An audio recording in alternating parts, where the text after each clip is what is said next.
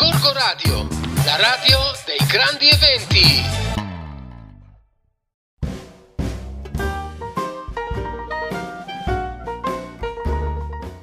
Ben ritrovati amici di Gorgo Radio, noi ci conosciamo già, sono Tonino Imbesi e sono il curatore dell'angolo legale sul forum orologico con la K.it. Chi ci ha seguiti dall'inizio ricorderà che qualche puntata fa abbiamo guardato un po' alle origini dell'orologio e abbiamo cercato di riuscire a capire come individuare l'epoca di costruzione dell'orologio attraverso l'esame della cassa. La cassa abbiamo detto che ci dice tantissimo, le anse, la forma della cassa in sé, il fondello, ci raccontano l'epoca dell'orologio, ma anche la sua storia spesso. Infatti, come sa chi ha sentito le puntate precedenti, spesso sulla cassa troviamo delle incisioni, incisioni di eventi, di date, dediche, nomi che ci permettono spesso di riuscire a ricostruire la storia dell'orologio. Questa volta vorrei parlarvi di un altro aspetto importante, cioè dei quadranti. Ovviamente non di tutte le tipologie del quadrante, perché ce ne sono tantissime, sarebbe impossibile. Che sì, a mia conoscenza non esiste un volume o un libro che racconta e che spiega tutte le tecniche di realizzazione.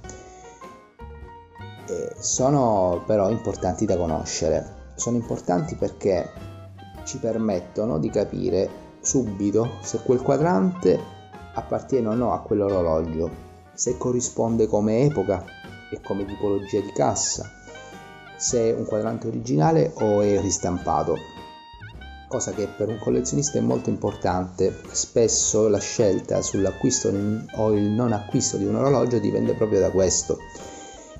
Quindi l'esame del quadrante insieme a quello della cassa, che noi abbiamo già visto, effettivamente ci può permettere di inquadrare temporalmente un orologio e allo stesso tempo può orientare la nostra scelta su un tipo di orologio piuttosto che un altro.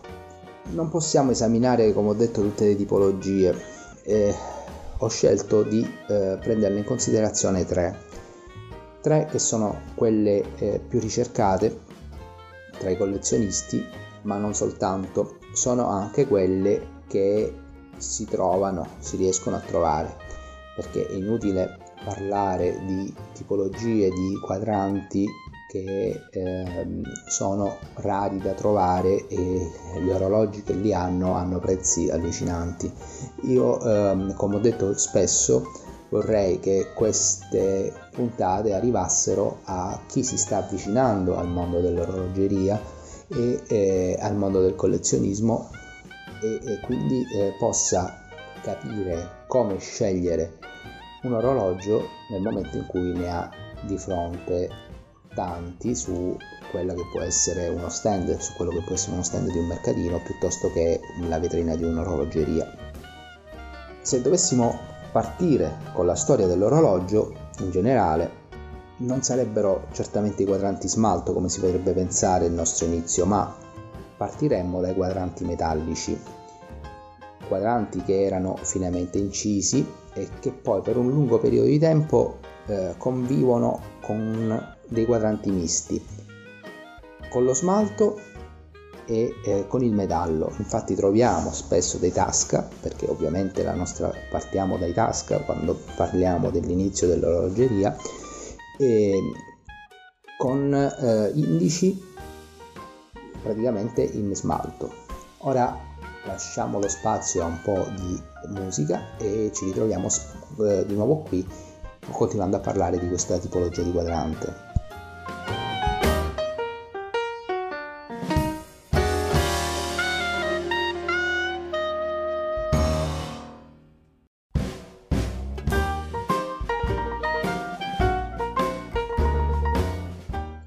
Eccoci nuovamente qui. Stavamo vedendo i quadranti smalto. Abbiamo detto che all'origine noi troviamo in realtà il quadrante metallico, poi per un periodo convive il metallo con lo smalto, per cui troviamo quadranti in metallo con indici in smalto.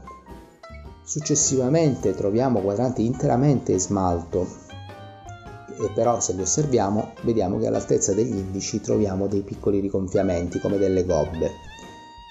E successivamente, alla fine del Settecento, il quadrante in smalto interamente piatto, che è quello che troviamo normalmente di più. Ovviamente ciascuno di questi ha una sua tecnica di realizzazione che non vi vengo a dire ora, ma chi ha la curiosità può andare ad approfondire, ci sono tantissime fonti su internet.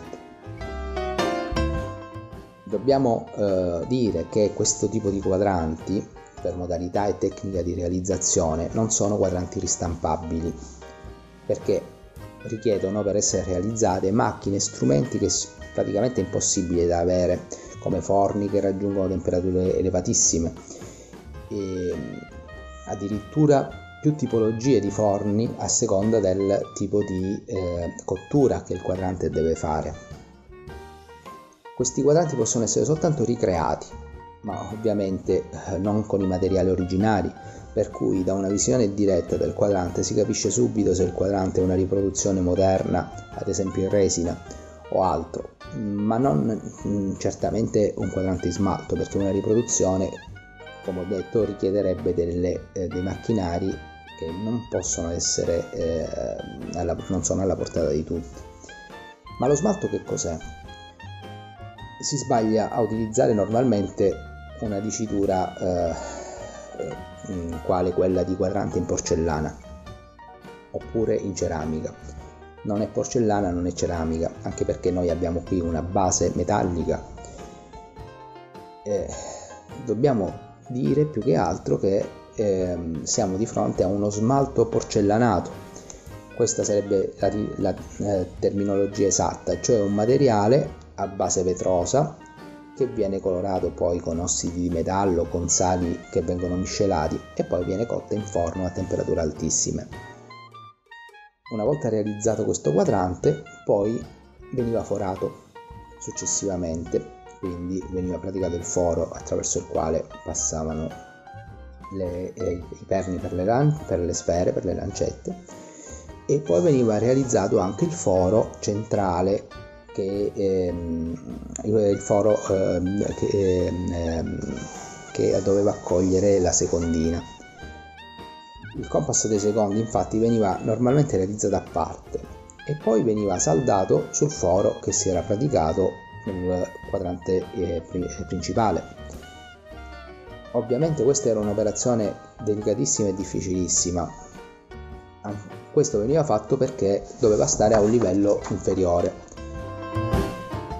E questi sono i quadranti che noi normalmente troviamo poi negli orologi nel primo trentennio del Novecento, e normalmente non riusciamo a trovarli in buone condizioni, anche perché oltre alla bellezza si associava una particolare fragilità del quadrante.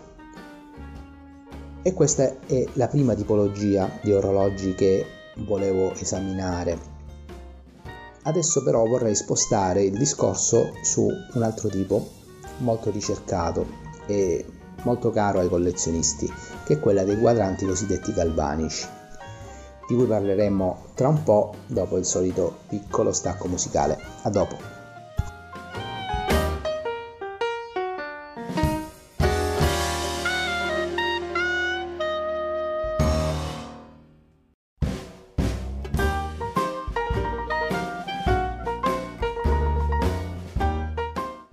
Eccoci arrivati alla seconda tipologia dei quadranti di cui volevo parlarvi.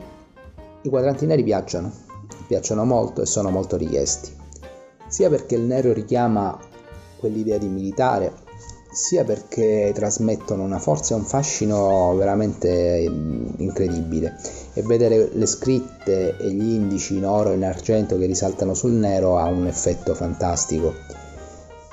Ma piacciono anche perché è una tipologia diversa dal normale, dal quadrante bianco champagne che di solito vediamo al polso delle persone. I quadranti neri infatti sono più difficili da vedere in giro sicuramente. Però dobbiamo fare un distinguo, perché galvanico, che è la tipologia molto ricercata, non significa nero. Il quadrante nero può essere di tante tipologie. La grafica oro non è la grafica galvanica. La grafica galvanica vedremo che in realtà è assenza di grafica vera e propria. Il quadrante nero quindi non significa quadrante galvanico. Questo è importante perché c'è tanta confusione in giro su questo argomento. La grafica oro è semplicemente grafica, inchiostro vernice color oro su un quadrante nero. Mentre invece la realizzazione di un quadrante galvanico è una realizzazione molto complessa ed era anche costosa, e questo li rende veramente belli e ricercati. Cercherò di spiegare un po' in che cosa consiste, ovviamente sempre col principio che mi rivolgo a chi si sta avvicinando a questa realtà. Ovviamente gli altri sono liberi di andare ad approfondire. Immaginate che il quadrante venga immerso in un bagno galvanico, quindi abbiamo il nostro disco che viene immerso nel bagno galvanico e riceve così la prima colorazione, che è proprio una colorazione galvanica dovuta al bagno con oro, argento o rame. Quindi il nostro disco assume questo colore interamente. Successivamente, quella che sarà la grafica degli indici, dei binari o eventualmente delle scritte, non di tutte però, verrà impressa a tampone con una vernice coprente, che serve a che cosa? Serve a proteggere le parti che devono rappresentare la grafica da un successivo strato di vernice nero che viene passato su tutto il quadrante. Cosa succede ovviamente? Che la parte protetta non riceve la vernice e, non essendoci vernice coprente, lascia intravedere il bagno galvanico sottostante. Quindi sostanzialmente è una grafica in negativo, perché la grafica non è vernice qui, ma è mancanza di vernice. La grafica dei quadranti galvanici è proprio vuoto, è il vuoto che fa vedere il colore galvanico sottostante. Poi possono essere apposte delle scritte. Le scritte normalmente vengono apposte con grafica oro o con la porporina per avere delle scritte rosse, e il tutto veniva ricoperto da una vernice finale coprente. Se noi guardiamo il quadrante galvanico al monocolo, possiamo vedere quel piccolo gradino che c'è dove praticamente, all'altezza degli indici, dei binari, dove praticamente manca il colore. E questo è importante anche perché ci fa capire che è una tipologia di quadrante che, anche questo, come quelli smalto, non può essere ristampato. Il quadrante galvanico deve essere creato, non può subire una ristampa sopra, perché sostanzialmente la tecnica proprio del quadrante non lo prevede. Adesso facciamo un altro piccolo stacco musicale e ci ritroveremo qui con l'ultima tipologia di quadranti che vorrei vedere con voi.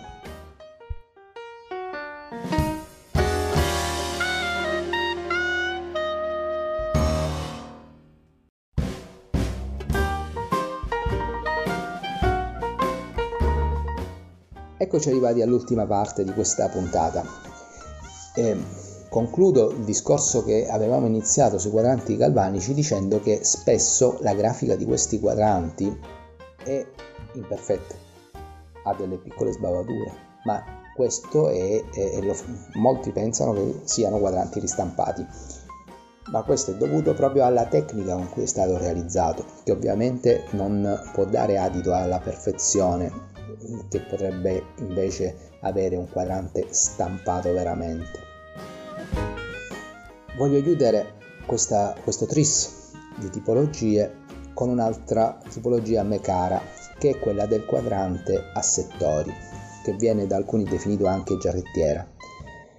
Anche questo tipo di quadrante è molto ricercato e la grafica di questo quadrante si basa su un brevetto vero e proprio della Stern. Se si cerca su internet si trova il documento ufficiale con il disegno. Io ora cercherò di disegnarvi radio per quanto possibile questo tipo di quadrante. Immaginate il disco di un quadrante e ora immaginate un cerchio concentrico più o meno a metà del disco. Questo cerchio dovete pensarlo come una ruota di un orologio con 12 denti che rappresentano gli indici, uno in ogni posizione per ciascuna ora. Ora dovete immaginare che gli indici ai punti cardinali siano rappresentati dai numeri arabi 12, 3, 6, 9. Ecco, questa è la vera tipologia del quadrante a settori. Questa tipologia è di una bellezza e di una semplicità disarmante, incredibile. Poi la definizione è stata estesa anche ad altri tipi di quadrante che effettivamente richiamano questa suddivisione, cerchi concentrici suddivisi dagli indici delle ore in settori. E se si cerca su internet ci sono delle voci anche che sostengono che questa tipologia nasce più per uso militare, perché posizionando l'orologio su un piano si poteva indicare facilmente una direzione facendo riferimento al settore dell'ora, ad esempio ad ore 9, ad ore 3 e così via. Però questa è una voce che io personalmente non ho mai trovato alcun riferimento documentale, per cui lascia il tempo che trova. E così abbiamo un po' concluso questa nostra piccola parentesi su alcune tipologie di quadranti, perché torno a ripetere ce ne sono tantissime. Adesso vi saluto, spero che anche questa puntata sia stata interessante e abbia fornito degli spunti di studio a chi ha deciso di interessarsi a questo mondo, che è un mondo molto bello e particolare. Vorrei lasciare due inviti però. Uno per chi mi seguirà nelle puntate. In una prossima puntata mi piacerebbe che si parlasse di un argomento collegato con i quadranti. Mi piace questa specie di continuum che le puntate stanno avendo. L'invito è: i quadranti, per renderli luminosi al buio, si utilizzavano delle sostanze luminose. Si parla di radio, di trizio, di promezio. Io immagino che pochi di voi hanno visto su un quadrante la scritta Peace with Mad P. Ci sono orologi pericolosi, o meglio, possono esserlo o diventarlo. Io spero di aver suscitato la vostra curiosità. E un altro invito è per il pubblico. Ho parlato in qualche puntata precedente di storie di orologi. Ecco, se avete una storia particolare legata a un vostro segnatempo, fatecela avere. Sarà un piacere raccontarla al pubblico di Gorgo Radio. La storia di un orologio è questa volta del vostro. Alla prossima!